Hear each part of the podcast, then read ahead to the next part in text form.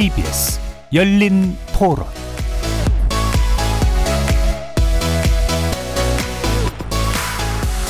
안녕하십니까. KBS 열린 토론 정준희입니다. 주택이라는 것이 장기적인 차원에서 봐야 되거든요. 그러니까 너무 단기적인 그 보여주기식만 하니까 무리가 생기는 것 같아요. 결국에는 세금으로 할 수밖에 없다. 보유세를 강화해야 되지 않을까요? 그래야 매물이 나오니까. 투기나 뭐 이쪽을 막, 막기 위해서 이제 이렇게 하니까 정상적인 방법으로 하고 있는 사람들한테는 좀 힘들다고 생각을 합니다. 재산세 일단은 뭐 좀 감면이라든지 이런 건지 그게 좀 부담이 특히 될 만한 어떤 그런 일가구 일주택자라든지 아니면 이제 상대적으로 좀 이게 소득이 좀 높지 않은 어떤 그런 계층 대상으로 해서 좀 완화되는 어떤 그런 정책이 좀 그러니까 한시적이더라도 이제 그게 좀 필요하지 않을까. 오히려 국민들이 더 집을 살 수 있도록 해줘서 그 경제가 돌아가게 만들어줘야 되는 건데 적당한 대출을 국민들이 다 받을 수 있게 해주고 지금처럼 뭐 서울은 40% 이런 게 아니라 60% 70%까지 해주되 뭐 그 사람의 그러니까 신용이라든가 담보라든가 뭐 이런 거를 검증은 당연히 해야겠지만 결국은 이제 뭐 공급으로 사실 풀어야 되는 건데 공급은 뭐 지금 시작해도 뭐 3년 5년 7년 이상이 걸릴 테니까 단기적으로 잡는 건 불가능한 거고 정부는 뭐 본인들 임기 마치기 전에 성과를 내야 되니까 그런 말들을 하는 거고 실제로 시행되는 건 사실 별로 그렇게 많이 없을 겁니다 아마도.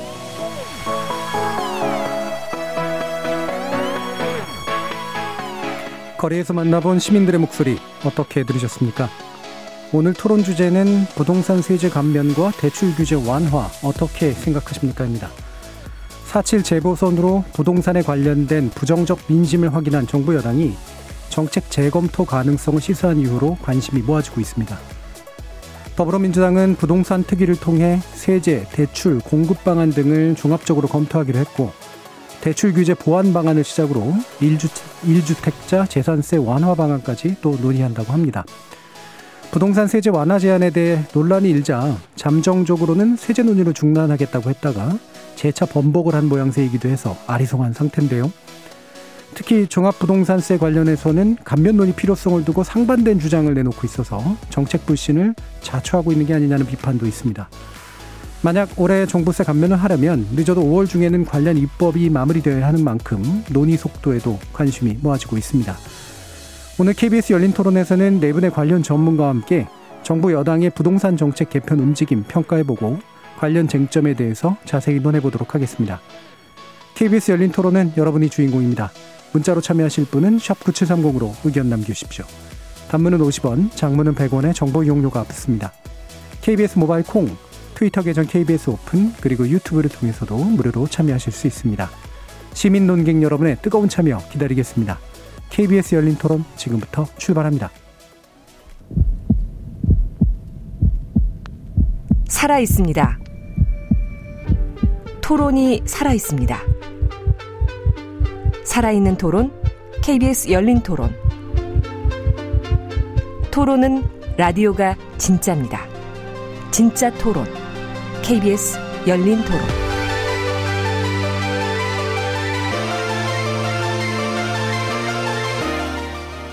오늘 토론 함께 해주실 네 분의 전문가 소개하겠습니다. 참여연대 정책위원이신 김남근 변호사 나오셨습니다. 네, 안녕하십니까. 김인만 부동산 연구소 소장 자리하셨습니다. 안녕하세요. 정세은 충남대 경제학과 교수 함께 하셨습니다. 예, 안녕하세요. 최황수 건국대 부동산대학원 겸임 교수 나오셨습니다. 안녕하세요. 자, 뭐 본격적인 토론 들어가기 전에 간단히 한번 짚어주셨으면 좋을 내용인데요. 아, 오늘 아파트 등 공동주택의 공시가격 산정 근거 자료 발표됐죠. 근데 이게 충분하지 않다라는 또 비판도 있어서 이 부분에 대한 내분의 간단한 평가 들어보겠습니다. 아, 소개시켜드린 대로 한번 순서 가보죠. 김남근 변호사님 말씀 들어볼까요? 예, 공시 가격이 이제 투명하게 어, 되는 것이냐 시비가 많았던 것은 현실화율이 그 정해지지 않았기 때문에 이제 일차적인 거였습니다. 네. 그래서 그 아파트마다도 또 강남과 강북의 현실화율이 다르고 또 아파트와 단독주택 유형별로도 좀 다르고 하다 보니까 시비가 많았는데 매년 이제 그 아파트 단독주택 유형별로 그 현실화율을 정해놓고선 하고 있기 때문에 이제 그 점은 뭐 제가 보기에는 투명하게 됐다. 뭐 매년 어느 정도까지 이렇게 똑같이 네. 현실화율이 되는 거니까요. 근데 다만 이제 가격을 조사하는 방법은 그 감정 평가 기법 중에 이제 거래 사례 비교법이라는 게 가장 기본적인 거거든요. 그래서 거래 사례를 이제 그 가지고 하게 되는데 아파트는 이제 대부분 인근에 거래 사례들이 있죠. 그래서 보통 이제 거래 사례를 가지고 대부분 하고 있습니다. 단독 주택 같은 경우는 이제 거래 사례가 많지 않기 때문에 다른 뭐 비용 분석이나 다른 이제 시세를 이렇게 보정하는 방식으로 하고 있는데 어, 아마 이제 이게 수학적으로 정확한 거라고 생각을 하시는 것 같아요. 예. 법원에서도 항상 소송을 하면 많이 다툼이 되게 되는데 이게 수학적으로 정확한 그런 개념의 게 아니라 이게 사회적으로 수용될 수 있는 정도의 어떤 객관적 기준에 의한 것이다라고 그러면 이제 인정이 되는 그런 가격이거든요. 그러니까 같은 동에 대해서 거래가 있었다. 그런 데들은 뭐 상대적으로 좀 정확하겠죠. 근데 그 동에서의 거래가 없었다.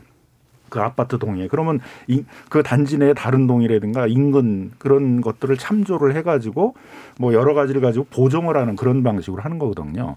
그게 이제 우리 사회에 저기로 보기에는 이제 받아들일 수 있는 정도의 그런 객관적 기준이다 그러면 이제 그 가격으로 정해지는 것이기 때문에 뭐 미세한 부분에 있어서야 다툼은 있겠지만 전체적으로는 그런 감정 평가사들이 그 감정 평가를 해서 객관적 기준에 따라 한 것이어서 뭐 일부 시비는 있을 수 있지만 저는 뭐 이 정도면은 우리 사회적으로 수용될 수 있는 그런 이제 예. 그 가격이다라고 보여집니다. 예, 이런 게 이른바 뭐 실거래가 개별로 정해지는 그런 실거래가를 그대로 반영하는 이런 방식이 아니라 그 유사 사례들을 검토해서 일정한 기준을 잡는 건데 그 정도면은 약간의 뭐 오류 차이나 이런 것들은 있을 수 있기 때문에 이 정도면 괜찮지 않겠냐라는 말씀이세요. 김인만 소장님 어떻게 보십니까? 어, 지금 공시가격 현실화를 하면서 여러 가지 불만의 목소리들이 나오고 있고 뭐 예. 같은 동에서도 가격이 다르다 뭐 이런 목소리들이 나오고 있는데요. 저는 이런 절차적인 디테일보다는 왜 이런 불만의 목소리가 나올 수밖에 없었을까 살펴보게 되면 종합부동산세 부담, 공시가격이 상승하게 되면 결국에는 세 부담, 증세로 이어질 수밖에 없거든요. 그래서 예.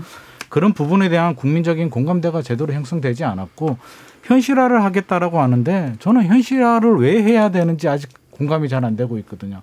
시세와 공시가격의 차이가 커서 현실화를 해야 된다라고 하면 당연히 현실화하는 만큼 가격이 많이 오르게 되니까 세부담이 늘어나게 되고 그렇다면 정부는 두 가지를 해줬어야 되죠.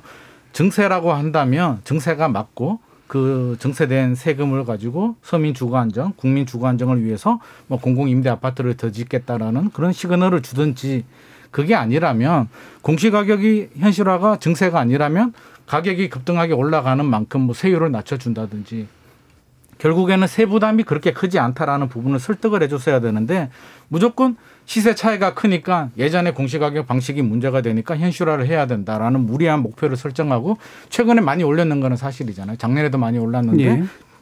올해는 작년보다 더 올랐고요. 서울 같은 경우는 또 더 많이 올랐고 지역별로 편차도 크기 때문에 이런 좀 무리한 수, 무리한 공시가격 현실화율의 부작용이지 디테일의 불만은 작년에도 있었고요. 계속 있었거든요.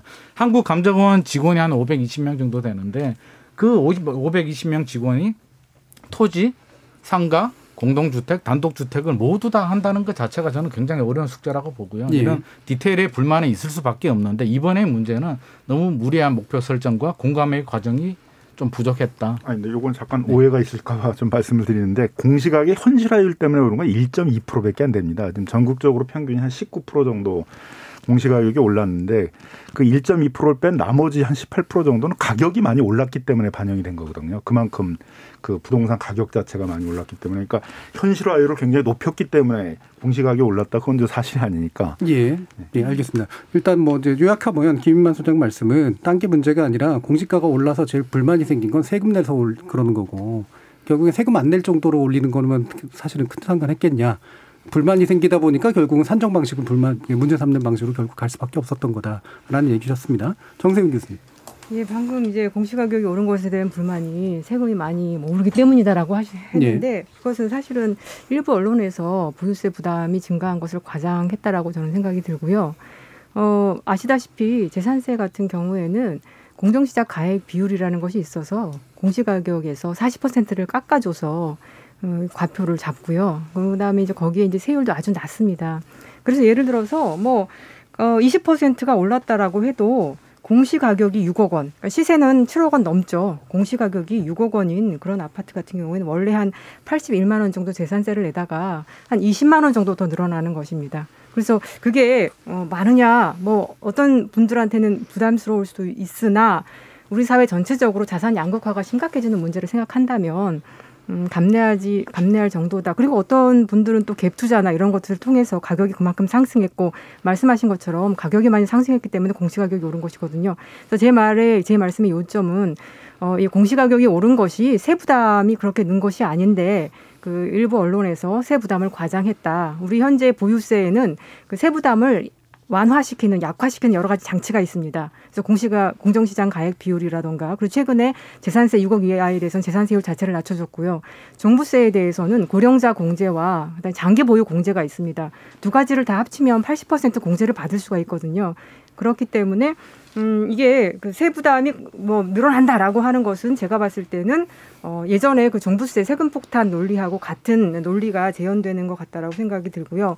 그래서 공시 가격은 일단 저는 어 진짜로 세부 담이 되는지 안 되는지는 파악해 보고 그것은 세율이나 과표 조정으로 해야 될 일이고 예. 어 공시 가격이라고 하는 것은 하나의 기준이기 때문에 그것은 정확하게 시세를 좀 반영해야 된다 싶습니다. 예. 우리 임금 소득이 어세 소득세 부과할 때 임금 그 근로 연봉에 대해서 부과하잖아요. 어떤 사람이 어, 소득이 1억에서 2억이 올랐는데 여전히 1억으로 잡고서 계속해서 소득세를 부과한다라고 하는 것은 말이 안 되는 거거든요. 그래서 시세는 공시가격이라고 하는 것 시세를 정확하게 반영하도록 해야 될 것 같습니다. 하나만 더 추가한다면 이번에 여러 가지 시세가 왜 그렇게 산정이 되었는가 여러 가지 기준을 제시했거든요. 단지의 어, 특성이라던가 주변 여건이라던가 그런데 재미있는 것은 주변 여건을 보면은 거기에 교육 인프라라던가 지하철에서 얼마나 가까운가라던가 이런 것들이 들어가 있습니다. 이런 것들은 국가가 해준 인프라거든요. 국가가 해준 그 인프라가 이 공동주택의 가격에 큰 영향을 미치는구나라고 하는 점을 인식해서 그것에 의한 가격 상승분이라고 하는 것은 당연히 국가에 어느 정도 부담을 해야 된다라고 싶습니다.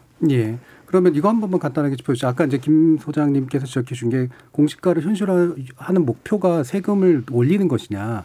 결과적으로 세금이 올라갈 수는 있는데 목표가 세금을 올리는 것이냐라고 하는 부분에 대해서 헷갈려 하시는 분들이 있잖아요. 어떻게 생각하시나요? 어, 당연히 아니죠. 어, 이제 뭐 세율을 적극적으로 올린다라고 하면 세율 조정을 한다거나 과표 구간을 조정한다라고 하는 것이죠. 지금 우리도 소득세 소득세를 다 내고 있는데 그것은 과표 구간과 세율이 다 고정돼 있잖아요. 네. 근데 시간이 흐르면서 자신의 연봉이 올라가면 소득세를 많이 내게 되는데 자기가 소득이 올라가서 세금을 많이 내는 것을 국가가 어떻게 세금을 많이 거두려고 소득을 늘렸다라고 하는 것은 저는 말이 안 되는 것이고요. 만약에 이제 말씀을 국가가 뭐 부동산 정책을 잘못해서 어 간접적으로 올랐다라고 하는 말씀이라고 하면 우리가 그건 논의해 볼 수 있다고 생각이 듭니다만 예. 정부가 일부러 세금을 늘리기 위해서 공시가격을 올린다라고 하는 것은 말도 안 되는 이야기다라고 생각이 듭니다. 예. 최양수 교수님 말씀 듣죠. 뭐 저는 이제 이 부분에 대해서는 뭐 나온 지가 얼마 안 됐고요. 예. 네, 뭐 그런데 약간의 어떤 객관적인 팩트 체크를 하나 해 하고 넘어가자면요. 이번에 발표된 것들을 보면 사실은 세급 세부담이 많으냐 작으냐의 문제는 전 아니라고 보고요. 어, 나는 동일한 어떤 그런 자산을 가지고 있는데 예. 부당하게 내가 남들보다 많이 내는 것에 대한 불만이 더 크다라고 봐요. 그러니까 그 어, 내는 세금의 어떤 그러니까 증가되는 세금의 절대적인 크기가 아니라 어떤 그 비교되는 어떤 차이. 네. 근데 이번에 그 비교되는 차이가 왜 벌어지냐에 대한 어떤 기준점을 이제 국토부가 발표를 한 거잖아요. 근데 보니까 그 공시가격 알림이에 들어가면은 주로 이제 조회할 수 있는 게 실제 이제 개별적인 어떤 공시가격하고 주택 특성 자료라고 해서 아까 정 교수님이 말씀하신 그런 것들을 몇 가지 이제 적시를 했어요. 그리고 산정 기준이라든가 산정 이유 뭐 이런 것들인데 그 중에 보면은 주택 특성 자료가 전에는 좀 구체적이지 않다가 이번에 약간 구체화돼서 발표됐다라는 이제 어떤 의미가 있다라고 좀 봅니다. 근데 그 중에는 뭐 말씀하신 용적률, 교육, 그다음에 뭐 편의 어뭐 편의 시설이라든가 단지 규모 뭐 이런 것들도 나와 있는데 저는 근데 이 부분에 대해서도 아마도 아마 같은 층 무슨 뭐 같은 단지에 뭐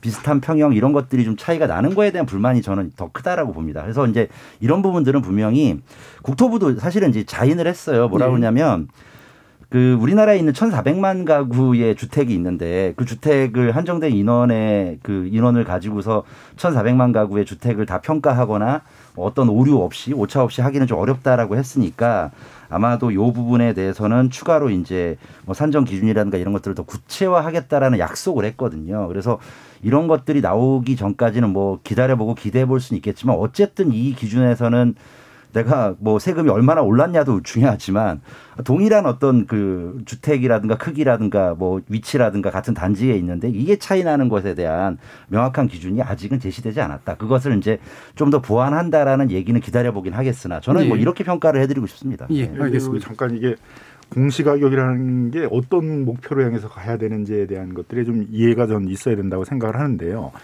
부동산 감정 평가에 관한 법률에 의하면 공시 가격은 시장에서의 거래 가격이에요. 시장 가격을 공시 가격으로 정하게 되어 있습니다. 근데 이게 이제 이렇게 시장에서의 가격과 상당한 차이가 생기는 게 뭐냐면 이럴 때이거든요. 가격이 많이 오른 시점에 정치적인 그런 압박이라든가 이런 이유 때문에 조금만 반영하자, 조금만 반영하다 보니까 이게 점점 점점 시장에서의 가격하고는 너무 멀어져 버린 그런 상황이 됐거든요. 그러다 보니까 시장에서의 거래 가격을 반영하지 못하다 보니까 뭐 이, 이걸 기초로 하는 뭐 세금뿐만이 아니라 보상이라든가 무슨 복지라든가 이런 게 다 시비가 걸리는 거죠. 공정하지 못하다라는. 그래서 그 목표 자체는 이게 계속 그 예. 시장의 가격을 반영하는 쪽으로 이렇게 가도록 해줘야 되고 또 이럴 때일수록 이걸 정치적으로 해석하지 말고 평가는 정확하게 하고 그 정 교수님 말씀하신 것처럼 그걸 기초로 해가지고 적용하는 거에 있어서는 얼마든지 유연하게 할 수 있죠. 그래서 작년에 미리 재산세에 대해서는 공시가격 6억인데 시가로는 9억이거든요.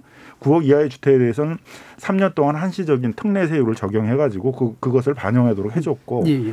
건강보험에 대해서도 그 재산 가격이 올라가가지고 그 올라가는 거에 50%만 반영하도록 이렇게 했거든요. 그래서 그런 방식들을 통해서 이게 해결을 하는 거지. 조사 자체를 그러니까 좀 시가에서 좀 더 멀어지게 현실화를 하지 말자 이렇게 하는 거는 이제 이 제도 자체의 그런 이제 좀 성격 이런 것들이 네. 이제 벗어나는 것이다라고 보여집니다. 예. 결국 한 뭐 네 분이 말씀을 주셨는데 조금씩은 다른 이야기들이긴 합니다만 크게 어, 공시가라고 하는 건 결국 기준을 정하는 문제고 그 기준이 시세화되도록 일치시키는 건 일단 우선순위가 있다. 다만 세금은 이제 이후에 세율 조정의 문제를 해결하면 된다가 일단 한 가지 큰 의견인 것 같고요.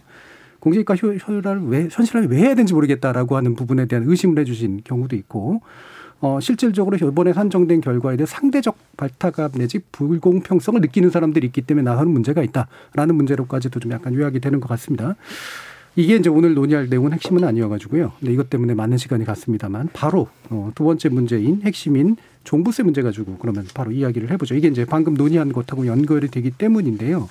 일단 종부세 관련해서 어, 이야기들이 좀 왔다 갔다 하고 있는 그런 현상들이 좀 나타납니다. 그래서 어, 완화를 하겠다라고 하다가 후순위로 하겠다라고 하다가 논의를 안 하겠다고 하다가 또 이제 일부 논의를 하겠다라는 쪽으로 이렇게 막 정책이 좀 얽히고 있는데 이게 어떤 이유로 그런지 모르겠습니다. 어떻게 평가하시는지 김인만 소장님 말씀 한번 들어보죠. 어, 종합부동산세 같은 경우는 어, 현 정부의 뭐 부동산 정책의 가장 핵심 정책이고 노무현 정, 전 정부 시절에도 그랬었고요. 그래서 최근에 이제 보궐선거가 있었죠. 서울시장 보궐선거가 있었는데 여당이 패하면서 이제 의견이 분분합니다. 와- 일부 완화해야 된다, 안 된다. 아직 의견 조율이 안 된 상황인데 국민들 입장에서 바라보면 작년까지만 하더라도 절대 뭐 수정은 없고 규제 완화도 없고 이런 강력한 시그널을 주면서 집값을 잡겠다라는 강력한 시그널을 줬었는데 지금 보궐선거 결과만 나오자마자 지금 막 논란이 생기거든요. 풀어준다, 안 풀어준다, 어떻게 한다는 거야. 내부적으로 충분한 조율을 한 다음에 발표를 해도 모자랄 판에 국민들은 굉장히 혼란스럽고 이제 대출 규제 얘기까지 나오고 있거든요. 그리고 종합부동산세가 왜 이슈가 되냐 그러면 저는 정치인들이 아무것도 모르는 게 아니잖아요. 왜 이게 문제가 되면 공시가격과 맞물려 있는데 아까 공정시장 가액 비율을 뭐 60% 말씀하셨는데 그건 재산세만 해당되는 거고요. 종합부동산세는 원래 80%였는데 올해 95% 내년 100%까지 올라가거든요. 그러면 결국에는 공시 가격이 그대로 과세 부담이 될 수밖에 없고 공시 가격만 오르고 공정시장 가액만 오르느냐 세율도 또 엄청 중과세를 시켰거든요. 그러면 종합부동산세가 진짜 부자 세금이냐? 과거에는 부자 세금이었죠. 1% 정도 대상이었으니까 지금은 4% 정도 됐단 말이에요. 서울의 주택이 한 250만 원 정도 되고요. 아파트가 한 150만 원 정도 대략 되는데 지금 중위 가격이 11억이 넘었단 말이에요. 그렇게 되면은 거의 올해가 피하더라도 내년 정도 되면 중간 정도 아파트 가지신 분들은 거의 종부세 대상이 되는 그런 상황이 되기 때문에 이게 민감할 수밖에 없는 문제고 진짜 소수의 문제라면 아마 정부 여당도 이렇게까지 민감하게 뭐 수정해야 된다 안 해야 된다 논란이 안 생길 텐데 이게 굉장히 서- 특히 서울 같은 경우는 굉장히 종합부동산세 지방하고 다르거든요. 통계만 보면 4%지만 서울만 바라보면 굉장히 높은 비중이기 때문에 논의가 될 수밖에 없고 이 논의 과정에서 국민들은 또 혼란을 느끼게 되고 굉장히 어려운 상황입니다. 예. 아마 혼란한 것 자체를 좋아하시는 분들은 이 안에 안 계실 것 같아서 네. 혼란성에 대한 평가보다는 방금 말씀하신 것처럼 이 그 종부세의 성격이 결국은 뭐 부유세적인 성격이 굳이 말하면 있는 건데 원래는 부유세 개념이었는데 예. 이제는 부유세가 아닌 것 같고 네, 그 결국에는 하셨으니까요. 기준을 올려줘야 예. 되는데 기준은 그대로라는 거죠. 예. 그래서 결국은 중산층의 일부까지 특히 서울의 상당 부분은 포함되는 상황까지 갔기 때문에 정치도 부담을 느끼는 거다. 그래서 애초에 성격에 구- 굳이 말하면 막 맞게 하는 게 맞다 라고 말씀하신 부분에 대해서 어떻게 보시는지 김남근 변호사님. 어, 먼저 이렇게 4.7 재보선에서 나온 민심의 내용이 뭔가가 좀 서로 이해하는 게 다른 것 같아요. 네. 뭐 대부분의 분은 저는 이제 뭐 집값 안정과 같은 부동산 정책들을 제대로 하지 못했기 때문에 그 부분에 대해서 심판적 선거였다. 그 문재인 정부가 내걸었던 집값 안정 이런 거 하지도 못했고 또 그걸 수행해야 될 뭐 LH 직원이라는 공직자들도 상당히 부패한 거여 같다라는 것에 대한 어떤 분노와 심판의 선거였다고 생각이 드는데 몇몇 이제 이렇게 부동산 가격이 높은 지역구에 있는 분들 뭐 분당에 계신 김병우 의원이라든가 뭐 마포의 정청래 의원이라든가 이런 분들은 그 지역구에서는 이제 그런 좀 압박이 느껴질 거 아니에요, 그죠? 집값이만 이제 많이 올라가지고 종부세도 내고 되고 그랬으니까. 근데 그걸 이제 해석을 자기 지역구의 이제 민심을 중심으로 파악을 해서 이제 그 지역구의 전체적인 의견이 그건지도 잘 모르겠어요. 그래서 이제 세금을 많이 내게 됐기 때문에 그거에 대한 반발로 이렇게 됐다라고 이제 해석을 하는데 근데 그거는 좀 제가 보기에는 좀 예. 민심을 잘못 생각하는 거 아니냐 이제 이런 생각이 들고요. 그다음에 이제 종부세에 대해서 이렇게 좀 오해를 하시는데 종부세가 이제 시 공시가격으로 9억이면 시가로 13억 정도 돼요. 10억이면은 이제 한 14억 정도 되는 거거든요. 그러면 인- 처음으로 종부세를 내시는 분들이 이제 13억, 14억 되시는 분들이라는 거잖아요. 그 전에는 이제 그 뭐 한 10억, 11억 하던 분들이 이제 13억, 14억이 됐다는 건데 이분들이 내는 세금이 어느 정도냐 하면은 작년 2020년 기준으로 하게 되면 13억 정도 되면 9만 원 내는 거예요. 그 다음에 14억 정도 되면 34만 원 냅니다. 거기다가 고령자이시고 70세 넘는 고령자이시고 15년 이상 그 갖고 있는 경우는 80%가 또 감면이 되거든요. 그래서 올해는 세율이 오르게 되는데 세율이 오르게 되더라도 14억 정도 되시는 분들이 내야 되는 게 한 50만 원 정도예요. 근데 그러면 이렇게 부동산 가격이 많이 올라서 종부세 대상이 됐는데 종부세로서 한 30만 원, 50만 원 내는 것에 대해서 이게 세금 폭탄이냐. 그 정도는 내야 되는 거 아니냐라는 게 저는 오히려 사회적 공감대가 있는 게 아닌가 생각이 들어서 좀 구체적으로 어느 정도 내는 건지 이런 팩트를 갖고 좀 논의를 해야 되는데 그런 걸 생략해 버리고 하니까 이제 좀 굉장히 그 종부세 대상자가 되면 많은 종부세를 내야 되는 것처럼 그렇게 좀 오인되는 좀 측면들도 있다고 생각이 들고요. 그다음에 종부세가 부유세냐 노무현 정부 때 정확한 워딩으로 하게 되게 되면 우리나라 보유세가 너무 낮기 때문에 서구 유럽이나 미국처럼 그 실효세율 한 1% 가까이 이제 보유세를 올려야 되는데 한꺼번에 다 올리게 되면 문제가 되니까 먼저 다주택자들이나 고가 주택에 있는 그 보유세부터 실효세를 1%에 가깝게 가자. 이런 차원에서 한 거거든요. 그래서 다주택자, 고가주택자 부분에 대해서는 좀 실효세율을 빨리 올리기 위해서 종부세라는 새로운 세금을 만든 것이어서 언젠가는 이게 다른 서구 유럽이나 미국처럼 실효세율 1%에 가깝게 계속 올리자. 종부세 대상의 주택들은 좀 빨리 올리자 그런 차원이지 이게 꼭 부자 1%에 대해서만 매기자 그런 세금은 아니었다는 거죠. 예, 그러니까 액수 자체가 높으냐 낮으냐의 문제도 이제 있고, 그다음 포괄 범위의 문제도 있는데 기본적으로 포괄 범위가 넓어지는 것 자체는 원래 종부세 개념에서 그다지 문제가 되는 개념이 아니라는 말씀이잖아요. 그렇죠. 중요한 건 보유세, 실효세, 실효세율을 달성하느냐의 문제이기 때문에 자, 그럼 최양수 교수님 어떠신가요?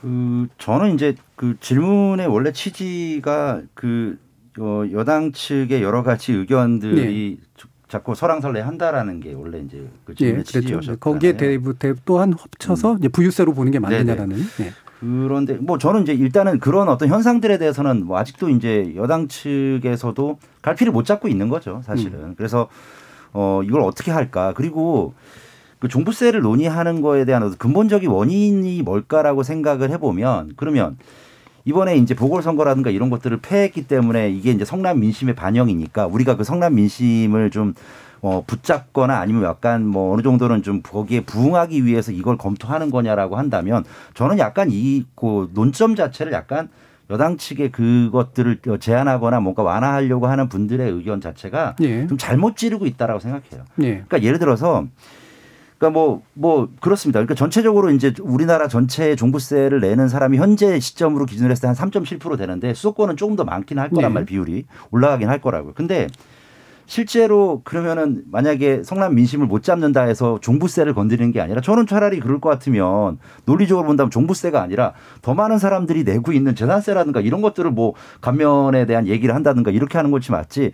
종부세 자체는 사실은 어떻게 보면은 뭐 어떻게 보면 언론의 어떤 그런 약간의 뭐 어느 정도의 뭐 과도한 어떤 인식일 수도 있고 그걸 예. 갖다가 뭐 약간 과도하게 보도를 하거나 뭐 엄살을 피거나 이런 생각일 수도 있거든요. 그렇다면은 결국에는 종부세를 논의를 해서 이거를 감면을 하느냐 아니면 과표를 올리느냐 차라리 저는 종부세에 대해서 논의를 한다라고 한다면 이 논리보다는 그러니까 뭐, 뭐 선거에 뭐 졌기 때문에 어떤 그런 어떤 민생을 갖다 생각하고 뭐 또 다른 중산층도 끌어안겠다 이게 아니라 그냥 만약에 이제 부유세 개념이 됐든 아니면 아까 김남국 변호사께서 말씀하셨던 어떤 뭐 치료세율이라든가 아니면 보유세를 갖다가 뭐 선진국 수준으로 올린다라고 한다면 저는 차라리 그게 아니라 그 논리가 아니라 예전에 이게 뭐 비슷한 뭐 비, 비교가 될 수는 없을지 모르겠지만 우리 특별 소비세라는 게 있잖아요. 사치품에 대해서 네. 부과했던. 그러면 이제 사실 이제 종부세도 약간 이제 그런 느낌으로 국민들이 뭐 정확하게 매치가 되는 건 아니지만 다가올 수 있다면 그런 것들이 집값이라든가 아니면 가격이 인플레라든가 물가 상승에 따라서 약간의 기준점이 예전보다는 조금 인상하는 것이 어떻게 보면 타당, 그러니까 보편 타당하다라고 하면 차라리 그 논리로 만약에 얘기를 한다면 좀 이해가 가지만 단순하게 그게 아니라 그 외에 뭐 어떤 정치적인 어떤 고려를 가지고서 네. 종부세를 계속 뭐 이거 가지고 설왕설래 하는 거는 사실은 좀 이해가 안 가는 측면이 있다고 예. 생각합니다. 그 민심을 바꿀 수 있는 우선순위 키가 되는 얘기가 아니라는 말씀이신 네, 거죠. 네. 예. 정세윤 교수님. 예, 그 모든 국민이 다 정책의 대상이기 때문에 혹시 뭐 공시가격 인상과 뭐 이런 것들에 대한 영향을 어떻게 받을 것인가라는 차원에서 검토를 해볼 수 있다고 생각을 합니다. 예. 그래서 그거 자체가 뭐 문제가 되는 건 아니지만 이제 그것이 잘못된 사인으로 지금 어, 알려지고 있기 때문에 검토를 해보겠다라고 하는 것이지 그게 뭐 어떻게 될지는 사실 알 수 없는 것인데 그 언론에서 너무나 그 앞질러서 이것이 완화된다 이런 일변도로 나가고 있는 것 같습니다. 예. 사실 이 종부세라고 하는 거는 재산세 이렇게 연장선상에 있습니다. 재산세가 밑에서 이제 이렇게 올라오다가 종부세로 이렇게 쭉 연결돼서 예. 세율이 이렇게 쭉 그러니까 우리나라의 재산세 그러니까 재산 보유세는 부동산 보유세는 누진 구조로 되어 있거든요. 사실 그래서 종부세가 대상이 되었다고 해서 갑자기 세율이 확 오른다거나 하는 것은 아닙니다. 그래서 부유세 개념, 종부세 전체가 부유세 개념이라고 하기는 어렵고요. 예. 종부세 중에서도 상위 끝단 정도 되어야지 정말 부유하, 부유층, 부유세 정도의 개념이 있고 사실 그 밑단에서는 부동산 시장 안정화라던가 적절한 자산에 대한 세금 부담이라던가 노동 소득하고 비례해서요. 네, 그런 역할을 하고 있고요. 종부세는 그럼 어떤 의미가 있냐면은 재산세는 그 지자체, 자치단체가 걷잖아요. 그러니까 전국에 여러 채의 집을 가지고 있어도 그게 다 고려가 안 되고 그 자치단체마다 내게 되고 재산세가 가진 문제점이 있습니다. 그래서 종부세가 들어온 것이거든요. 그리고 재산세 같은 경우에는 그, 그, 오히려 부유한 그 자치구의 재산에 대한 세, 소득이 그 자치구로 들어가서 전국을 양극화시키는 문제가 있거든요. 네네. 종부세라고 하는 것은 어느 정도 이상은 전국적으로 걷어서 그것을 전국 지자체에게 나눠줘서 국토 균형 발전에 기여하고 하는 다른 목적도 있습니다. 예. 그러니까 종부세가 가지고 있는 어, 재산세 연장선상에서의 부동산 시장 안정화 정책이라던가 네, 전국에 대한 자산 소득을 나눠줘서 어, 균형 발전시킨다라던가라는 것이 있고 부유세는 종부세의 끝단은 정도에 있다. 예. 그렇기 때문에 물론 그래서 우리가 논의를 해봐야 되지만 어 이것을 그냥 단순히 완화 이렇게 해서는 그다음에 이번에 이제 여당에서 이 문제를 논의하더라도 저는 모든 국민이 정책의 대상이기 때문에 혹시 선의의 어떤 그런 뭐 피해? 뭐 아니면 손해? 그런 건 이제 고려해 줘야 되겠지만 사실 부동산 정책이라고 하는 것은 전 국민이 다 해당되는 것이기 때문에 너무 소수의 그러한 문제를 과도하게 어, 이렇게 확대해서 전체의 문제를 어, 어, 이 전체의 문제를 어그러뜨리는 이제 그런 결정을 내려서는 안 되지 않을까 생각이 예. 듭니다. 그럼 벽 앞에서 이 문제로 한번 일부 정리하면서 얘기를 해봤으면 좋겠는데요. 뭐 성격 규정이야 여러 가지 시각들이 좀 있으시긴 합니다만 그리고 실제로 그 성격 규정대로 가느냐의 문제에 대해 평가도 물론 다르실 테고요. 어, 다만 이제 말씀 지금 정 교수님도 말씀해 주신 것처럼 이제 재산세, 지방세로서의 재산세와 이제 국세로서의 그 중소세가 이제 합쳐져서 나타나는 보유수적인 효과라고 하는 것이 어떤 믹스를 하는 것이 이제 가장 정책적으로 바람직할까 사실 이 부분일 것 같아요. 지금은 재산세도 깎아준다, 뭐 종부세도 깎아준다, 뭐 깎아주는 게 이제 다 좋은 것처럼 얘기되기도 하고 또는 일부는 저 조정을 할 필요가 있을 수도 있을 테고요. 관련해서는 어떤 믹스가 좋을지 어, 아까 어, 최양수 교수님 좀 일부 좀 얘기를 해주셨던 것 같은데 한번 말씀 주시죠. 그 저는 뭐그 종부세에 대한 어떤 그 대상이라든가 이런 것들을 늘리는 것은 그게 그렇게 뭐 뭔- 뭔가 비판받을 만한 일들은 아니에요. 네. 다만 이제 거기에 대한 기준점이라든가 이런 것들이 명확해야 될 것이고 또 하나는 어 저는 이제 이런 부분들은 있을 것 같아요. 그러니까 재산세도 그렇고 종부세도 그렇고 약간은 이게 어 지금 정부의 생각에 대해서 살짝 이제 그 비틀어서 조금 말씀을 드린다면 거래되는 그러니까 부동산이 거래되는 시스템들을 보면 사실은 이제 계약서를 작성을 하고 보통 한 두어 달 뒤에 이제 이제 잔금을 치르게 되는데 이게 그 실효세율이라든가 아니면은 이제 공시 가격을 갖다가 실거래가에 이제 비슷하게 만드는 것까지는 좋은데 너무 이게 붙어버리면요. 네. 이게 어떤 일이 발생하냐면 나중에 또 이제 그 가격의 또 하락기에는 이것도 기민하게 대처하기가 또 어렵습니다. 그래서 사실은 붙는다는 게 이제 현실화율이 너무 이제 시세하고 비슷해지는 예, 걸 비슷해지면. 그래서 이제 보통 이제 그런 것들 때문에 사실 그 약간의 버퍼를 만드는 예. 이유가 어느 정도의 차이를 두는 이유가 있는데 그것을 이제 너무 과도하게 또 급진적으로 아니면 상당히 빠른 시간 안에 그런 것들을 이제 접근을 시켜버리면 그런 것도 부작용이 있을 수 있으니 이제 그런 것들을 좀 살펴보면서 실제로 재산세라든가 종부세라든가 아니면은 또 뭐 심지어는 유력한 어떤 대선 주자의 한 분이신 이재명 지사 같은 경우에는 뭐뭐 국토 관련된 세금 이런 네. 얘기도 하잖아요. 그래서 이제 그것이 이제 뭐 사회적 합의라든가 사회적 그 어느 정도의 공감대가 형성이 되면 할 수도 있는 것인데 다만 기준점이 되는 어떤 그런 부분에 대해서는 조금 신중하게 접근하는 것 아니면 좀 더 고민하고 디테일하게 좀 봐야 될 부분들은 있지 않을까라고 생각합니다. 예. 일단 아까 맨 처음에 얘기했던 현실화율 문제까지 포함해서 좀 일정한 버퍼를 두는 네. 그 작업은 필요한 것 같고 동시에 이제 아, 이 보유세라든가 재산세하고 종소세가 이제 어떻게 쓰일 것인가라는 문제에 대해서 좀 더 성격을 좀 명확하게 했으면 좋겠다 이런 얘기까지 좀 해주신 거로 이해하면 될까요? 네, 그렇습니다. 그러면 어떻습니까, 김만 김인만 소장님?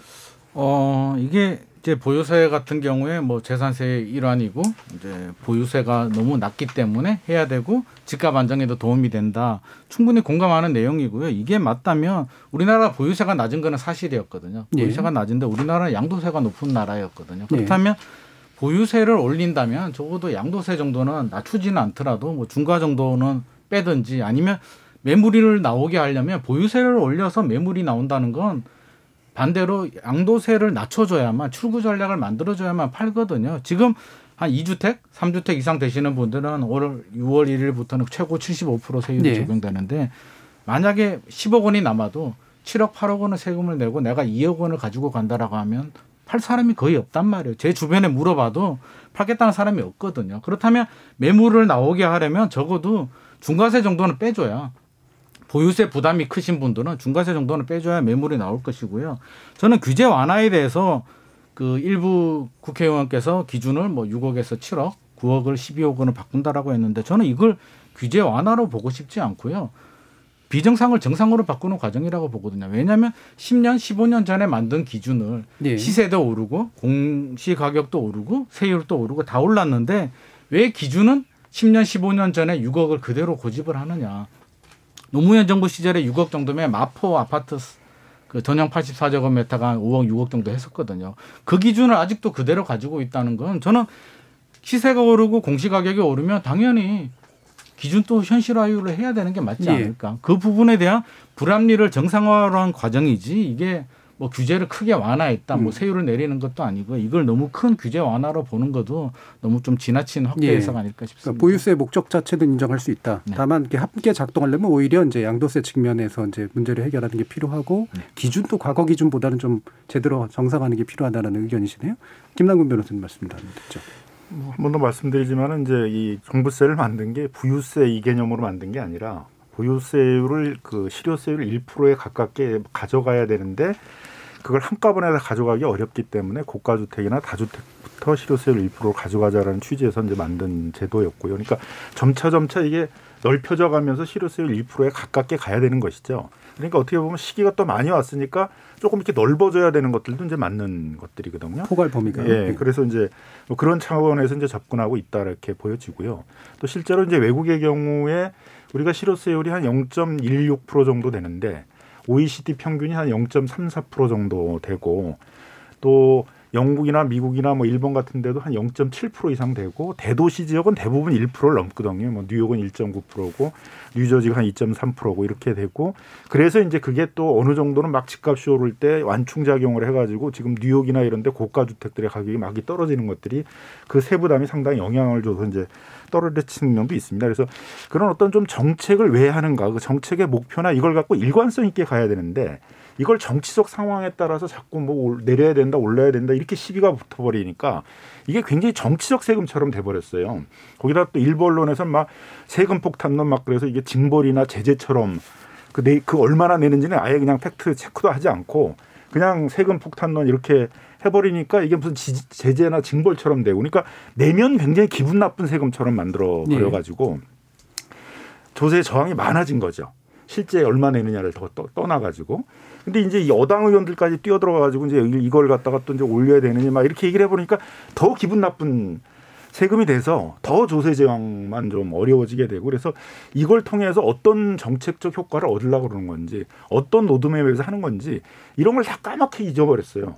그러니까 어떻게 보면 노무현 정부 때 참여했던 이광재 의원 같은 분도 보니까 다 까먹었어. 이걸 왜 네. 하려고 그러는 건지를 그리고 이걸 갑자기 부유세라고 얘기를 하고 그러니까 이게 정치인들이 이 정책의 어떤 목표라든가 성격이라든가 원래 하려고 했던 로드맵이라든가 이런 것들을 고려를 하지 않고 그때 그때 정치적 상황에 따라서 이걸 자꾸 그 정치적 시비를 만들어 버리니까 이 보유세 강화 정책을 통해서 우리가 얻으려는 어떤 목표라든가 취지라든가 이게 국민적으로 자꾸 합의를 더 어렵게 만들어 버리고 시비만 만들어 버리는 게 아닌가 해서 굉장히 저는 이 논쟁을 지금 하고 있는 국회의원들이 정치적 책임을 언젠가 져야 된다. 네. 이제 이렇게 좀 이게 이제 징벌적인 성격 그 자체가 있어서라기보다는 징벌적으로 느끼게 만드는 그렇죠. 정치적 분위기가 이제 훨씬 더 문제라는 거를 지적하신 거잖아요.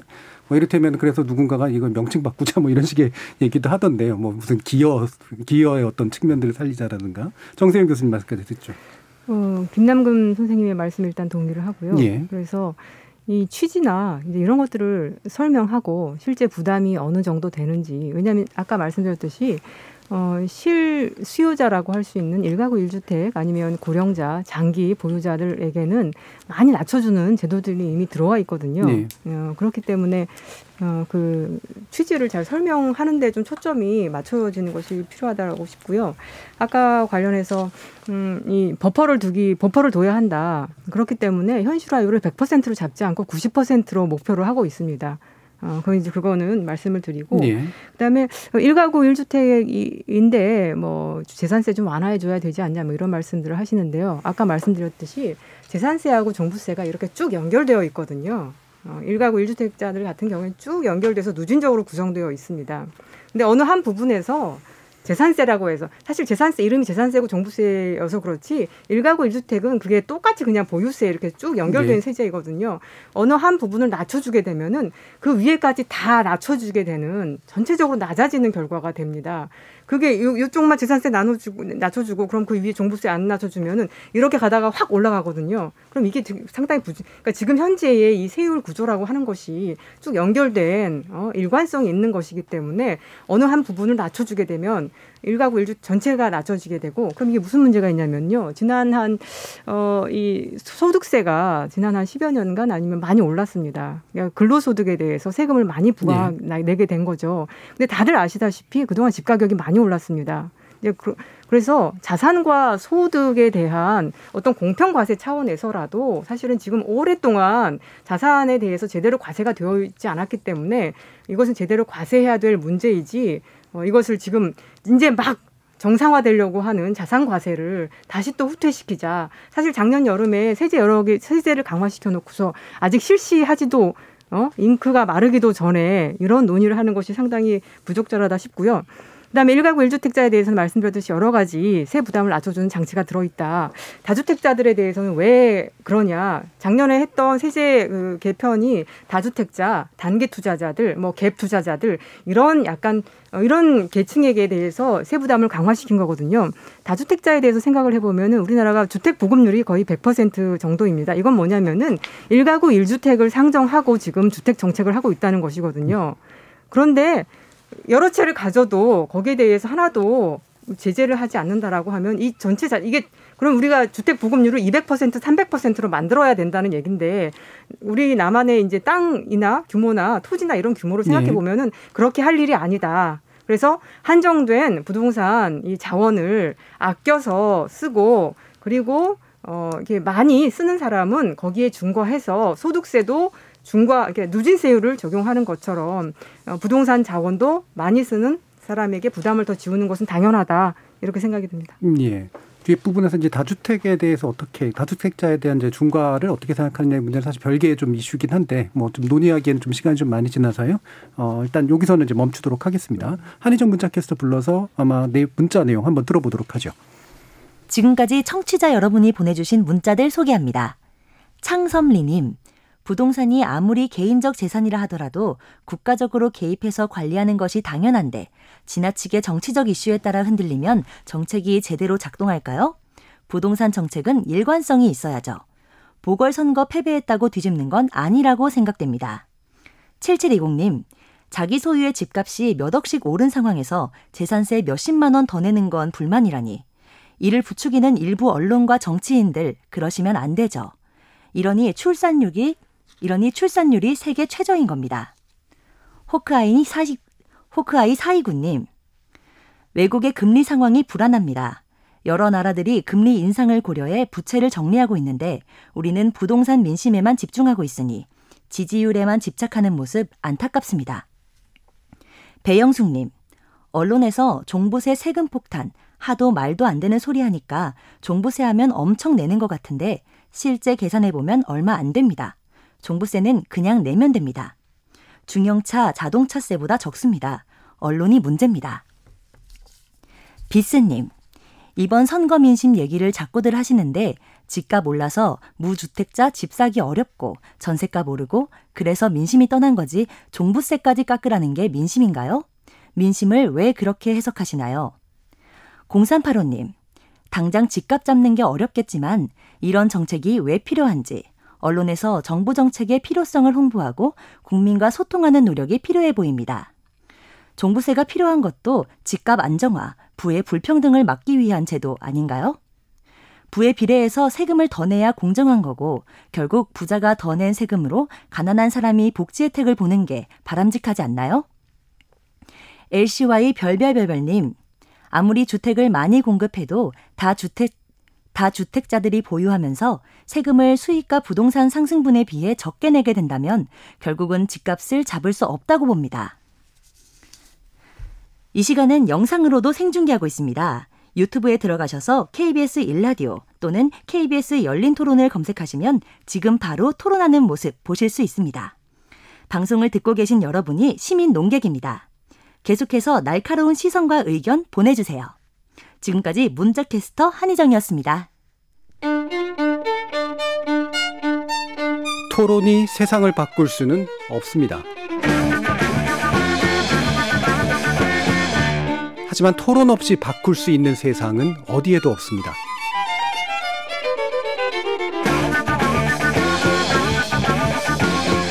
세상의 선한 변화를 갈망하는 당신.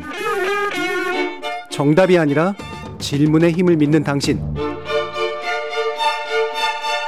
우리 KBS 열린 토론에서 만납시다.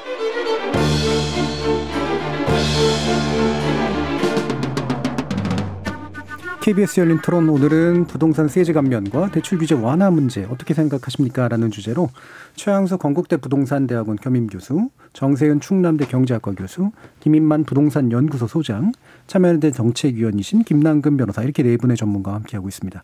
자, 이분은 이제 대출 문제인데요. 예, 대출 규제 완화에 대한 이야기는 종부세 부분에 대해서 비해서보다는 좀 더 목소리가 커 크게 느껴지는 게 이제 제가 착각인지 아닌지 잘 모르겠습니다. 아마 이제 주택 구입을 하고 싶어하는 사람들의 특히나 이제 중 어, 뭐랄까 청장년층 정도 사이에서의 목소리가 좀 크게 느껴지는데 어, 지금 일단 이제 가계부채 관리 방안이 좀 발표됐죠. 어, 지금 DSR 이제 40% 적용 대상을 점차 넓혀간다라는 그런 내용인데요. 어, 이거 외에도 이제 LTV, DTI 같은 그 대출 규제 풀어주는 방안까지 함께 얘기가 되고 있는데 이런 뭔가 이렇게 대출 규제 방향이 좀 바뀌는 듯한 모습이 나오고 있는 부분에 대한 평가도 한번 어, 네 분께 공통적으로 한번 들어보도록 하죠. 최영수 교수님 말씀부터 한번 들어볼까요? 일단은 뭐 발표했던 그 가계부채 관리 방안에 대해서는 당연히 필요한 조치이겠죠. 예. 그래서 어, 어떤 식으로든 뭐 지금 이제 정부의 부채도 늘어나기도 하지만 이거는 이제 뭐 코로나 때문에 약간 이제, 비- 이제 어느 정도 이제 불가피한 부분도 있을 거예요. 근데 그 외에 이제 개인 부채라든가 이런 것들이 늘어나는 것들은 상당히 이제 신중하게 좀 봐야 되는 건데 이번에 그 당정에서 뭐 이런 어떤 그 대출 규제 완화라든가 이런 것들을 좀 하는 거에 대해서는 예. 저는 일단은 어 충분히 고려해봄직한 의견이다라고 생각은 해요. 그러니까 뭐 어떤 분들은 다른 생각이 다를 수 있는데 근데 타이밍상으로는 늦었어요. 음. 그러니까 예를 들어서 저는 그 평소에도 제가 생각 갖고 있는 것은 뭐 물론 이제 미국이라든가 아니면 유럽권의 소위 말하는 뭐 down payment를 아니면은 뭐, 디, 뭐 deposit을 어느 정도 약간 그러니까 뭐 보증금이라든가 이런 거 조금만 주고 나머지 뭐 90% 95%에 대해서는 뭐 장기 모기지로 한다 이런 얘기들 있겠지만 저는 이제 그런 얘기보다는 차라리 소득 활동을 할 수 있는 기간이 많은 사람들에게 오히려 대출을 좀 그 많이 해줘서 예. 오히려 좀 살 수 있는 여력을 좀 많이 줬어야 되는데 좀 더 젊은 층이겠죠. 젊은 층에. 예. 그러니까 이제 사실 지금 이제 굉장히 좌절하고 있는 게 이제 20대 30대 분들이 네. 좌절을 하고 있는데 저는 이제 그 생각을 했는데 그분들에게 이런 조치들을 지금 해버리면 이미 집값은 굉장히 많이 올라서 예.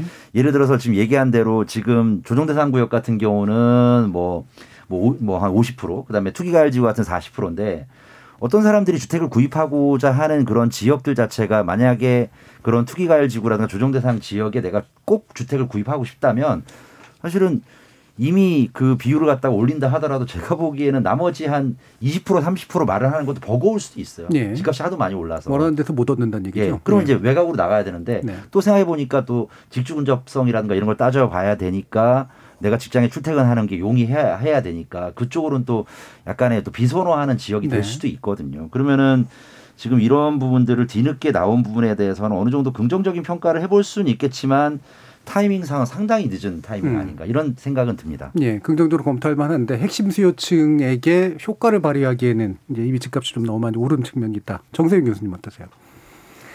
어, 제 생각에는 음, 이거를 이제 좀 나눠서 어, 실수요자나 어, 특별히 무주택자나 저신용자다던가 네. 금융 접근성이 약한 분들 같은 경우에는 저는 완화해 줄 필요는 있다고 생각합니다. 예. 음, 그러나 이것이 어떤 제한 없이 어, 무조건 무주택자면 액수에 상관없이 다 풀어줘야 된다. 이거는 말이 안 됩니다.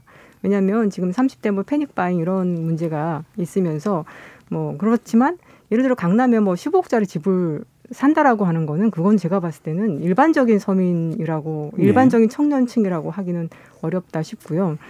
그래서 음 이제 그렇게 어그 어떤 투기에 가까운 패닉 바잉을 도와주는 그런 대출 규제 완화는 절대 안 된다라고 생각이 들고요. 예. 어, 국가가 정부가 좀 공공 주도 개발 열심히 하고 있는데 좀 성과를 내서 적정 가격에 저렴하고 가성비 좋은 그런 주택을 많이 공급을 하고 그 공급된 주택을 서민이나 청년들이 청년 세대가 어, 이 구입하고자 할 때 아주 장기적으로 안정적으로 이제 그렇게 어, 이 대출을 알선해 주는 것은 필요하다고 싶지만 음. 그, 예 그래서 현 상태를 그냥 무조건 음, 집 무주택자면 집 구하 얼마든지 어, 다 빌려줘야 된다. 이건 정말 위험하고 그리고 이번에 LH 공사 직원들 사태에서 알 수 있듯이 특히 집 있고 소득이 많은 사람들이 돈 빌려서 주택 투기하는 이런 문제에 있어서는 오히려 대출을 좀 어, 이, 규제해야 된다라고 생각이 듭니다. 네, 그러니까 대출 자격과 그 다음에 대출이 이제 되는 그 담보물에 대한 어떤 기준들이 이제 지금보다는 어, 좀 새로 생각할 필요가 있으나 네네. 그게 이제 무작정 넓어지는 건 분명히 위험한 일이라는 말씀이시죠. 자, 김, 어, 김남근 변호사님 말씀 좀 듣죠. 어, 세계적으로 그 세계 금융위기 이후에 2008년 이후에 이제 가계 부채를 다 줄이는 정책들을 해왔습니다. 그래서 미국은 2007년부터 2018년까지 23%의 가계 부채가 줄었고요. 영국도 한 5%, 독일이 8%, 일본이 한 1% 이렇게 줄었습니다. 근데 한국만 25%가 늘었어요. 한국이 가장 빠르게 가계 부채가 네. 늘어난 나라인데 가계 부채가 늘면 아무 문제가 없냐? 그러니까 정부는 뭐 과거 이제 이 박근혜 정부 때는 뭐라고 그랬었냐면 빚낸 사람들이 다 중산층이다. 연체 안 한다. 문제 없다 그러는데 그 활발하게 경제 활동을 하고 소비 활동을 해야 될그중 젊은 중산층들이 전부 빚에 묶여 있게 되게 되면은 정상적인 가계 활동들이 안 되니까 내수 경제가 위축되고 일본식의 장기 불황으로 가는 네, 거거든요. 가처분 소득 문제죠. 네. 그래서 이제 문재인 정부는 가계 부채를 이제 줄이는 이런 정책으로 갔었어야 되는데 또 문재인 정부가 굉장히 소극적으로 갔어요. 그래서 증가율을 낮추겠다만 이렇게 얘기를 했어요. 증가율을 일부 낮추긴 했는데 또 작년에는 8%까지 거의 그냥 확 또 올라가 버렸어요. 그러다 보니까 문재인 정부에서도 가계 부채는 굉장히 많이 늘어난 게 돼서 다음 정부는 이제 더욱더 이제 부담을 많이 갖는 이제 그런 상황이 됐는데요. 그럼 전 세계적으로 어떻게 해서 가계 부채를 줄였냐 하면은 철저하게 상환 능력 대비 상환 능력은 소득이거든요. 그래서 소득을 조사해서 그 연소득 대비 원금과 이자를 갚는 이제 다 세계적으로 주택담보대출은 모기지니까 원금과 이자를 같이 갖는 게 40%가 넘 도록 하지 않아야 된다라는 소위 DSR, 이제 네. 규제라는 걸 다 해가지고 이제 계속 이렇게 줄여왔던 거죠. 그래서 우리도 DSR 규제를 해야 된다는 건 이미 이명박 정부 때부터 얘기를 했던 것이었는데 이거를 계속 그런 그런 상황에 밀려가지고 뭐 2019년 하반기에부터 한다. 하다가 이제 왔는데 시중은행들에서 일부 하고 있습니다만 이제 시중은행도 보니까는 한 60% 정도만 적용하고 있고 다 적용을 안 하고 있어요. 그래서 올해 오늘 발표한 건 이제 핵심적인 내용은 그 DSR을 이제 은행에는 다 적용하도록 하고 그걸 또 다음 정권으로 밀어서 좀 비판을 받고 있습니다만 한 2023년에는 이제 거의 대부분의 금융기관들이 이제 적용하겠다 이렇게 이제 한 것입니다. 그래서 그런 거하고 지금 여당의 일부 사람들이 얘기하고 있는 이제 대출을 이제 빚내서 이제 빚 많이 내 가지고 청년들이 집 사게 해주겠다는 건 또 전혀 다른 방향의 정책인데 이렇게 정부하고 여당 사이에서도 상당히 혼선을 주는 것들이 이제 시장을 좀 불안하게 하는 측면이 있고요. 근데 예를 들면 이런 건 가능하겠죠. 청년들의 경우에 있어서는 미래 소득이 늘어날 수 있는 사람들이잖아요. 지금 게 아니니까. 그러니까 미래 소득이 늘어나는 거 소득을 평가할 때 미래의 소득이 늘어날 사람들에 대해서는 좀 더 적극적인 평가를 해줄 수 있겠죠. 예, 이건 뭐. 금융의 기본적인 예. 원리니까 뭐 정부가 나서서 정책으로 할 문제들도 아니겠고. 그 다음에 이제 소득이 적은 사람이 많이 빌릴 수 있는 방법이 뭐냐면 길게 빌리면 돼요. 예. 그러니까 모기지로는 기간들을 뭐 20년이 아니라 30년, 40년으로 하면 되니까 이런 걸 하게 되면 이제 그거는 이제 금융 대책인 거지 뭐 이렇게 빚 많이 내서 집 사게 해주겠다 이런 것도 아니잖아요. 그럼 뭐 대책이랄 것도 이제 없는 것들인데 그러면 이런 정도 수준에서의 하면 되는 것이지. 지금 시점에 이제 다시 또 빚을 많이 낼 수 있기 테니까 집을 사라 그러면 지금 30대들의 고민은 집값이 떨어지겠지. 떨어지면 사야지. 그게 아니면은 지금 삼기 신도시나 공공재 개발에서 훨씬 싼 가격들이 나올 테니까 그걸 사게 되겠지라고 하고 있었는데 갑자기 정부에서 이제 빚 많이 낼 수 있게 해줄 테니까 집 사라. 이렇게 나오면은 아, 집값이 안 떨어지는구나. 정부가 삼기 신도시나 공공재 개발에서 저렴한 주택을 공급할 생각이 없구나. 그러니까 굉장히 고민되는 상황을 만드는 거잖아요. 그래서 막상 20대, 30대를 위해서 하는 정책처럼 보이지만 20대, 30대의 마음들은 이미 너무 가격이 올라가지고 지금 사면 안 되고 좀 새로운 대안적인 그런 저렴한 주택이 분양되거나 아니면 집값이 좀 떨어질 때 사겠다고 그러는데 그들을 더 고민하게 지금 만드는 거고 예. 이게 잘못하면 이제 시장에 다시 또 불을 지르는 응? 집값은 절대 안 떨어진다 더 오를 거다라는 예. 그런 신호를 줄 수 있는 굉장히 좀 위험한 정책이라는 거죠. 예, 김인만 소장님.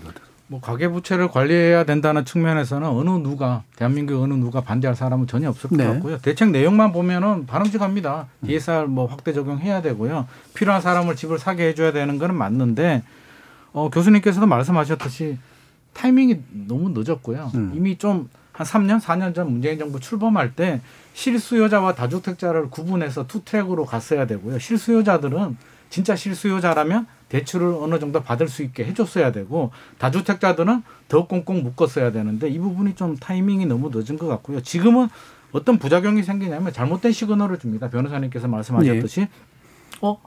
또 대출 규제 풀어주네. 집 사라는 건가? 라는 시그널을 줄 수 있고요. 젊은 층들은 굉장히 혼돈스럽고 자칫 무리한 대출을 받아서 능력과 능력을 넘어서는 집을 샀을 때 집값이 영원히 오르지 않거든요. 한 3년, 4년 지나면 또 하락기로 접어들 수도 있는데 그러면 폭탄 돌리기 이 젊은 세대들이 또 폭탄을 따놓을 수 있는 그런 문제가 발생합니다. 그래서 이거 대출로 주택 경기 활성화를 시키는 게 이제 오래된 관행인데 저는 문재인 정부도 잘못한 게 이걸 계속 유지하고 있거든요. 왜냐하면 지금 조정 대상 지역 투기 과열 지구를 지정하면 대출을 강화해 주는데 그 얘기는 뭐냐면 규제 지역이 아닌 지역들은 대출을 풀어준다는 얘기거든요. 또 한 번 더 해석을 하게 되면 어 부동산 시장이 떨어지게 되면 규제 지역을 풀어서 대출을 다시 늘려주겠다는 그런 스탠스를 안고 있기 때문에 네. 어 시장에서는 알고 있는 거죠. 아 시장이 어려워지면 또 규제가 풀리겠구나 이렇게 오해하고 있어서 음. 저는 이런 피색 규제도 대출하고는 안 맞고요. 대출은 다주택자들은 계속 규제 전국을 다 규제해야 되는 게 맞고 실수요자들은 살 수 있게 풀어줘야 되는 거는 맞는데 지금 단기간에 이렇게 갑자기 실수요자들한테 풀어주게 되면 잘못하면 좀 폭탄 땅기가 될 수 있어서 충분히 검토를 해서 좀 잘 해야 될것 예. 같습니다. 그러면 이제 대체로 뭐요 요 안에 대해서는 뭐 세부 차이 정도 제외하고는 비슷한 견해들이신데 그럼 이제 지금 나온 말씀 중에 이제 결국 핵심 수요층이 이제 30대를 전후로 한 사람들이 적절한 가격에 자신의 직장과 멀지 않은 데에서 이제 구입할 수 있도록 도와주는 정도의 이제 정책을 좀 시기적으로 좀 적, 적절히 공급과 맞춰서 해야 된다라는 쪽이잖아요. 근데 이제 아까 이제 그, 그 집값이 떨어지기 기다린다는데 만약에 이제 실제로 집값이 떨어지면 대출 받을 생각을 안 할 거 아니에요. 실제로 그 대출 정책 효과는 일단 없을 테고 결국에는 적절한 가격을 가진 공급의 문제가로 요약이 될 것 같은데 아 그러려면 이제 시간을 좀 두고 기다려야 되는데 그런 식의 정책 시그널이 가능할까라는 이제 그런 생각 좀 있습니다. 그러니까 이를테면 어떤 식으로 정책 패키지로 구성할 수 있을까? 정대희 교수님 어떠세요? 저는 그게 뭐 시간 사실 음, 그 건설하는데 그렇게 시간은 많이 좀안 네. 들거든요. 그 전에 이제 인가 받고 뭐 하고 이런 절차들이 많은 건데 그래서 공공주도 개발을 하는 이점이 바로 그 속도로 감을 높이기 위해서 하는 거거든요. 네. 근데 이제 그때 토지주들의 동의를 좀 받고 이런 부분이 좀 필요한데 저는 이제 거기에서 어, 야, 향후에 이제 그 공공주도가 아니라 민간주도로 했을 때 그 떨어지는 이득이 많겠다라고 생각을 하면은 이게 쉽게 동의하기 어려운 거예요. 네. 그래서 저는 이게 단지 공공주도 개발을 빨리 하기 위해서라도 불로소득은 환수된다. 환수한다. 예. 어?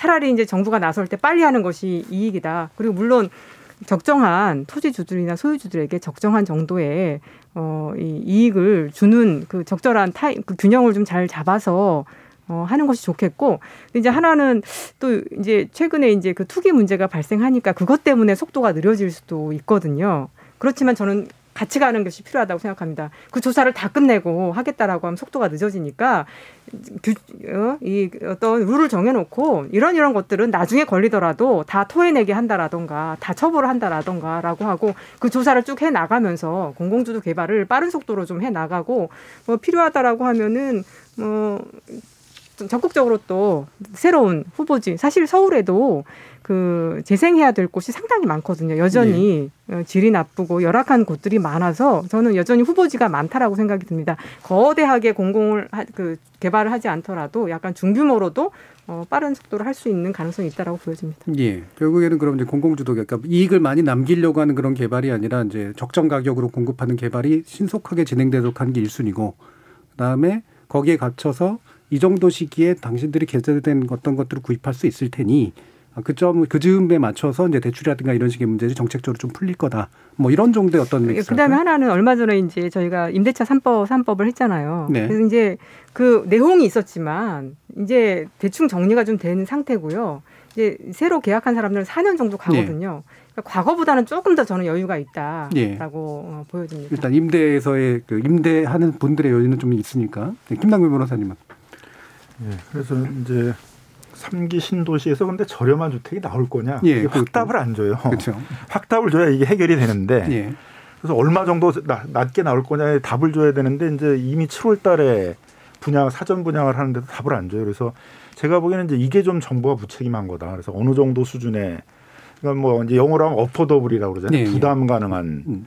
그 자기 소득으로 큰 빚 안 내고 살 수 있을 정도게 돼야 되고 그 어포더블한 수준이 어떻게 되냐에 대해서는 유엔의 주거 기구가 연소득 대비 네 배 정도가 적정하다 이렇게 얘기를 해요. 그러면 이제 신혼부부 한 7천만 원 정도 부부 합산 소득이다 그러게 되면 네 배 정도면 뭐 한 3억 정도 돼야 되는 거잖아요. 그죠? 네. 그다음에 인내할 수 있는 가격이 여덟 배 정도라고 예. 이제 얘기를 하는데 그럼 7천만 원 정도면 한 뭐 5억은 넘으면 이제 안 되는 거 아닙니까?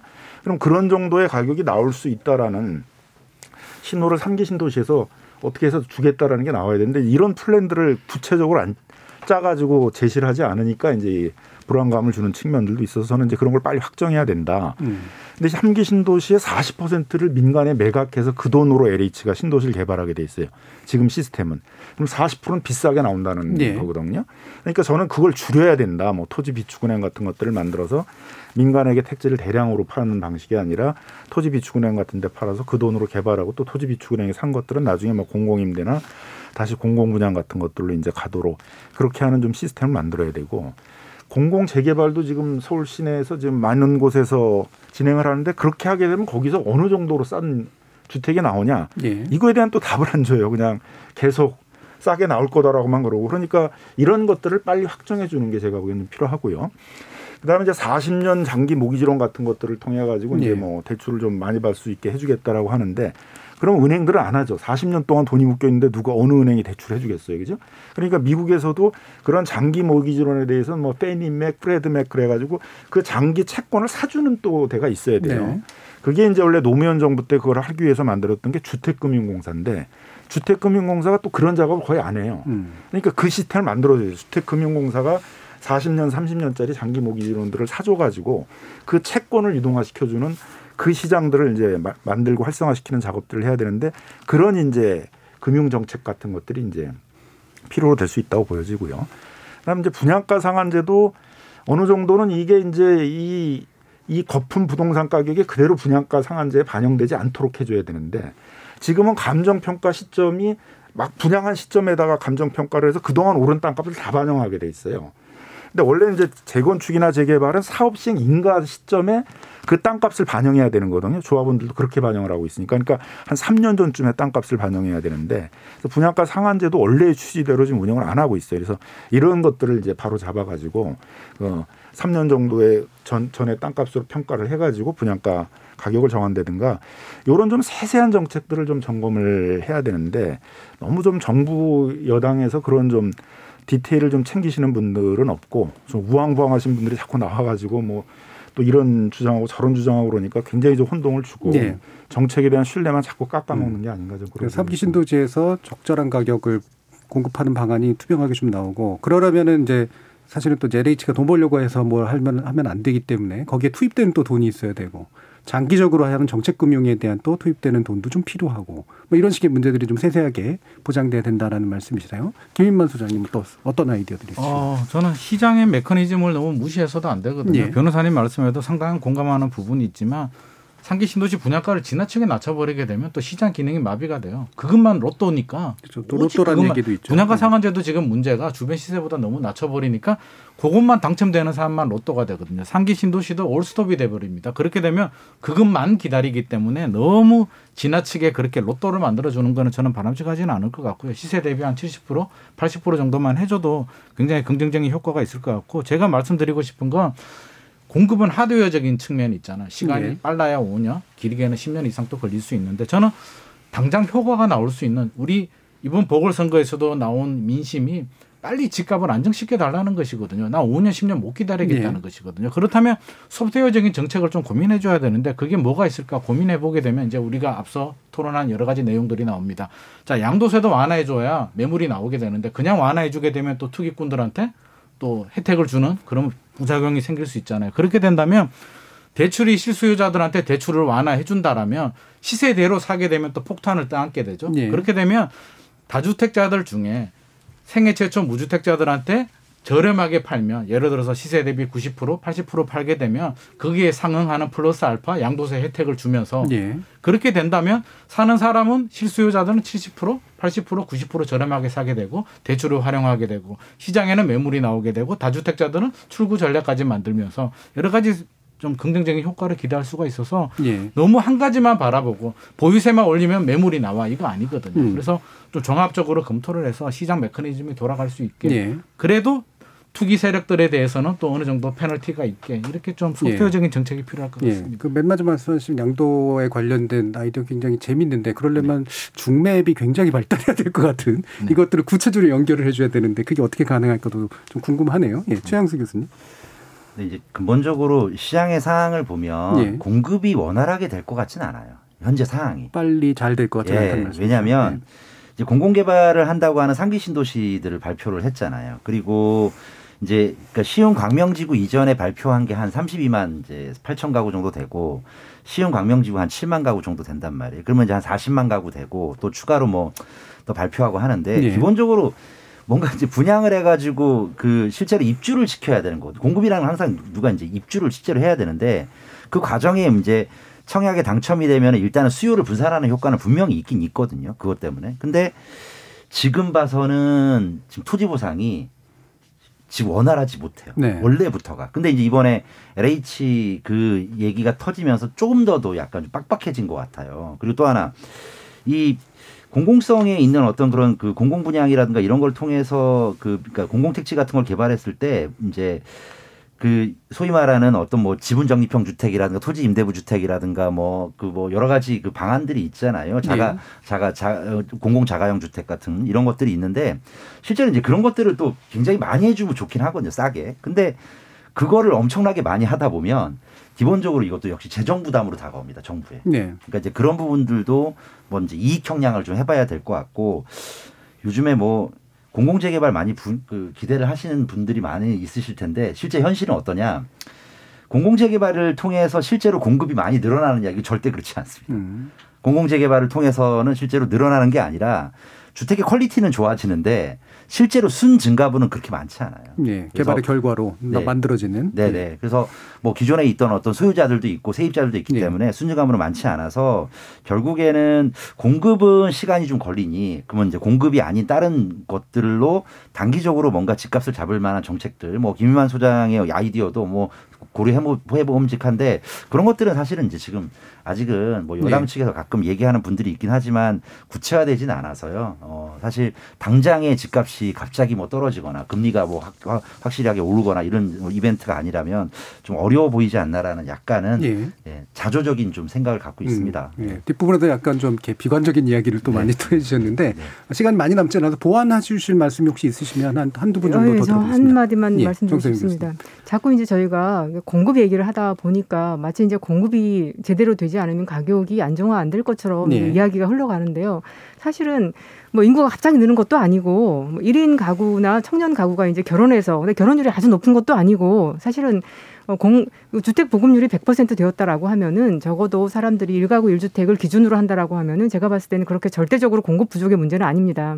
이명박 정부, 박근혜 정부 그, 그 시기에 가격이 안정화되고 가격이 떨어졌던 것은 그때 뭐 갑자기 공급이 뭐 사라져, 그건 아니거든요. 거시경제 흐름이죠. 예, 예. 공급이라고 하는 것은 그, 시, 그 신혼 가구나 이런 어, 그 소, 소수의 전 국, 인구에 비해서 그 소수가 늘어나는 것 정도에 대응하는 정도만 늘어나면 되고 예. 그거는 충분히 늘어날 수 있습니다. 그런데 이 공급 부족의 문제를 느끼는 건 뭐냐면 이게 사실은 투기 수요거든요. 어, 가격이 오를 것 같으니까 사람들이 네. 갑자기 집을 살려고 하는 이런 것들이기 때문에 사실 이것을 잡기 위해서도 대출 규제라던가 아니면 부동산 세제 강화라던가 그런 여러 가지 종합적인 대책을 써서 아 가- 부동산 투자로부터 투기로부터 큰 소득이 기대가 안 되는구나. 그렇게 하면 저는 이 문제가 그렇게 심각하게 진행이 될 것 같지 않다 이렇게 생각이 예, 듭니다. 알겠습니다. 근데 지금 수요가 지금 그러니까 주택 공급이 굉장히 확 주, 줄어들어 가지고 지금 같은 상황이 된 것처럼 자꾸 얘기를 하는데 그렇지 않아요. 주택 공급도 꾸준히 돼 왔는데 문제가 되는 거는 새로운 수요가 생긴 거예요. 예. 40대 되면은 집을 사야 될 사람들이 갑자기 30대에 집을 사는 현상이 생긴 거거든요. 예. 그래서 미래 수요가 현재 수요화되면서 생기는 문제가 있고 그 미래 수요들이 현재 수요화되는 것 중에 하나는 집값이 계속 오르기 때문에 빨리 사야 된다는 것들도 있고 예. 신축 주택이 많이 공급이 안 될 것 같다라는 그런 우려 때문에 되는 것들도 있는데 지금 공공재개발이니 삼기 신도시는 결국 그러한 신축 주택들이 꾸준히 공급될 것이라는 신호를 주는 거거든요. 그러니까 알겠습니다. 지금 급하게 빨리 사지 말고 조금 기다렸다가 하라라는 신호만 줘도 저는 예. 충분히 시장은 안정될 수 있다라고 생각합니다. 알겠습니다. 자, 오늘 논의는 이 정도로 마무리해야 될 것 같은데 오늘 토론 함께 해 주신 김남근 변호사님, 김인만 소장님, 그리고 정세윤 교수님, 그리고 최영수 교수님 네 분 모두 감사합니다. 수고하셨습니다. 감사합니다. 부동산 관련 욕망이 다양한 만큼 주장도 여러 가지 수밖에 없는데요. 정책 수립을 위해 다양한 목소리에 귀를 기울이는 건 역시 민주사회 바람직한 현상입니다. 하지만 아무리 그렇다고 해도 정책을 책임지고 추진하는 쪽에서 나오는 목소리가 긍정적 백가쟁명이기보다 부정적 백개 무책이어선 문제가 있겠죠. 책임 정치 측면이 아니라 정치적 알리바이를 마련하기 위한 정략적 발언인 측면도 많아서 그렇습니다. 지금까지 KBS 열린 토론 정준이었습니다.